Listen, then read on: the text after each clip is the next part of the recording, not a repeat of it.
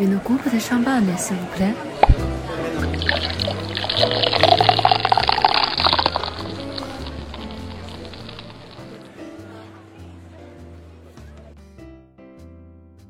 喜马拉雅的听众朋友们，大家好，这里是宾客文化，我是市场部负责 trade marketing 的亚楠。今天来和大家分享的是《醉泉香槟诞生史》第一篇。到底是谁发明了香槟？这个问题的答案对许多人来说毫无疑问，无需思考，只有一个：Dom Perignon。如果你脱口而出的答案也是唐培里农，那就要好好听听今天的这篇啦。简而言之，并不是唐培里农修道士发明了香槟，不只是国人有这样的误解。法国内外大量的文章、电台甚至电视台在宣传香槟时，都曾将发明香槟的成就归功于他。拉鲁斯百科全书、费加罗网页版，还有许多香槟著作和词典，都曾经对此推波助澜。既然很多人都是这样认为的，我们就先来了解一下这传说是从何而来的。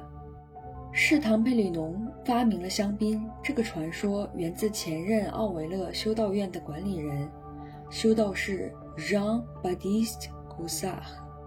早在1821年10月25日的一封信中，他写道：“是著名的唐佩里农发现了制造带气泡的白葡萄酒的秘密。”尽管信中所写的发现并不具体，但年复一年。并没有人质疑这个传说。一八六一年，法国考古学会的会议记录上写着，应该是在一六九五年，人们开始酿造带气泡的白葡萄酒。这个酿造方法要归功于唐培里农。由此开始，对唐培里农的赞扬铺天盖地，说他是天才，是善良的修道士。在19世纪末期，香槟区数个村庄都有以他的名字命名的道路。不仅是他自己的地位得到了提升，奥维勒修道院也被誉为香槟诞生的摇篮。半个世纪后，在1932年的6月26到28日，彼时的香槟宣传协会组织了纪念唐培里农发明香槟250周年的活动。一九五二年五月，CIVC 也举办了一场盛大的纪念唐佩里农作为香槟发明人的纪念活动。一本出色的修道士传记的作者 h e n e g a n d i o n 也将发明香槟的荣誉归功于他。不过，随着时间的推移，也出现了一些反对意见。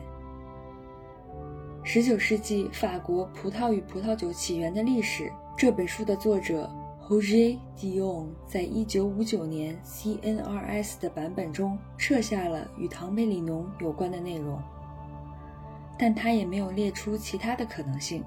而《美食与美酒年刊》Go A Mio 的创办人在一九六九年曾大胆地写道：“如果唐培里农不是香槟的创造者，葡萄酒历史学家对他的贡献。”将持更谨慎的态度。